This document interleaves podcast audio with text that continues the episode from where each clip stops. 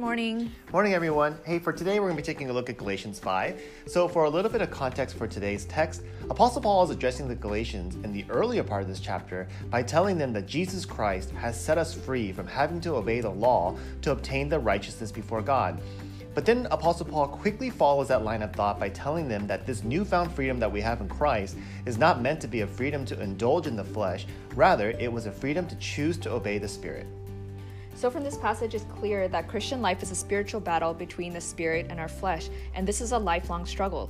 So, Christian life is never going to be easy, and yet we often find ourselves surprised when it's hard or when we struggle to obey God. And it's not just Galatians 5 where we see this diametric opposition between these two things on the one hand, the flesh, and on the other hand, our spirit.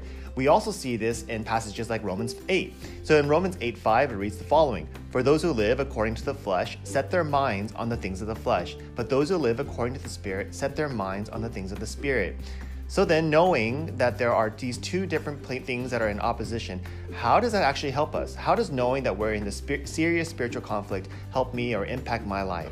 I think for me personally, this helps me to understand myself better and it helps me to frame the spiritual struggle that I often find myself in. I think one aspect of Christian life is to be fully aware and okay with the fact that it's going to be a struggle and that struggle is going to take place over the course of your entire life. It actually really helps me to know that my default state of being is that my desire to stand in opposition to the Holy Spirit that is within me. So as I'm struggling to walk in the Spirit, I can then be assured it's going to be hard. It's supposed to be hard because there are some deeply ingrained desires of the flesh that are within me that God wants me to help, helps me to mature out of. So, when we look at the list of the works of the flesh, um, they're all manifestations of putting self at the center sexual immorality, impurity, sensuality. Then there's idolatry and sorcery, both which are a result of rejecting God and trying to replace Him through illegitimate means. For example, with idolatry, worshiping the self and physical things instead of God. Then there's enmity, strife, jealousy, fits of anger, rivalries, dissensions, divisions, envy. And all of these things stem from the attitude me first, I want my way, and I don't care about others, and no one can be better than me. Now, at the end of verse 21, there is this kind of strange statement which says, Those who do such things will not inherit the kingdom of God. So, what is that supposed to mean? I think for a lot of us, we may read this and kind of gloss over it rather quickly because we know that that can't possibly mean that I'm not a Christian or that I'm not saved. But I think that as we lead others in DT and as we share this passage with other people, we should know a little bit of the context. So the ESV Study Bible puts it this way Those who do such things is actually better understood as those who make a regular practice of doing such things, i.e., those who are regularly practicing these things. So it's not just someone who gives into a fit of anger or jealousy and now clearly they're not Christian. Rather, it's if this is a regular part of who you are, the works of the flesh are a dominant aspect of your life, then perhaps that's a manifestation of the fact that God's Holy Spirit is not in you at all. So it's a regular practice of these things rather than simply giving into it every so often. Now that we've looked at the fruits of the, the, the evil spirit within us, we should also look at the fruit of the Holy Spirit. So we've just looked at the desires of the flesh, which are contrasted with the fruits of the Spirit. And one thing that we notice right away is that the fruits of the Spirit are mostly other centered. So I wanted to highlight certain qualities of the fruit of the Spirit, and this is from the ESV commentary, and I thought it would be helpful to go over.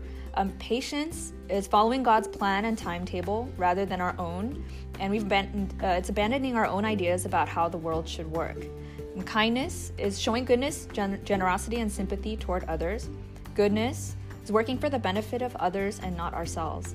Gentleness enables people to find rest in God, and it encourages and strengthens others.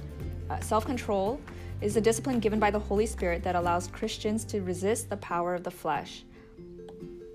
So, as we talked about these things and we recognize that we don't want to live by the desires of the flesh, but we do want to walk by the Spirit, I think the ultimate question that we're trying to address today is how then do we walk by the Spirit?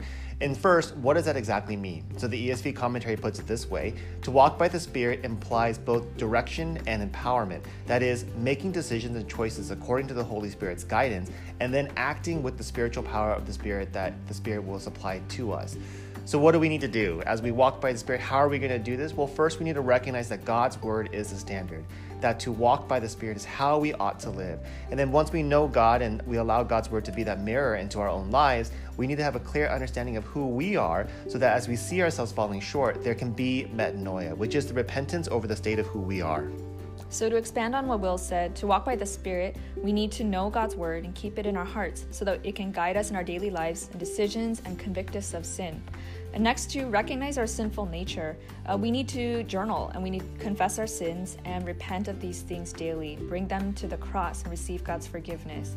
And also, the fruit of the Spirit is not something that just happens uh, passively, but we need to be active in cultivating these things. For example, self control doesn't just happen when we uh, when we're passive, but it takes a lot of effort and also outside help like accountability or anti laziness plans to struggle with our flesh. So, as we try to walk by the Spirit, we recognize that these things don't happen in a vacuum. We're not going to become more loving by just simply thinking about it and wanting it to happen. It happens through context. And what's that context? For us, it's relationship, through loving other people and caring for them, like your spouse, as well as those that you try to reach out to and try to love through ministry. And as we try to do this, as we mentioned, we will no doubt run into the limits of who we are and our sinful nature, which then leads us back to confession and then repentance. And as we do these things and try to do these things and journal and go back to God's word, what's going to happen is that the fruits of the Spirit will begin to grow. Hope you guys found that helpful. Have a great rest of the day. Okay, have a good day. Bye.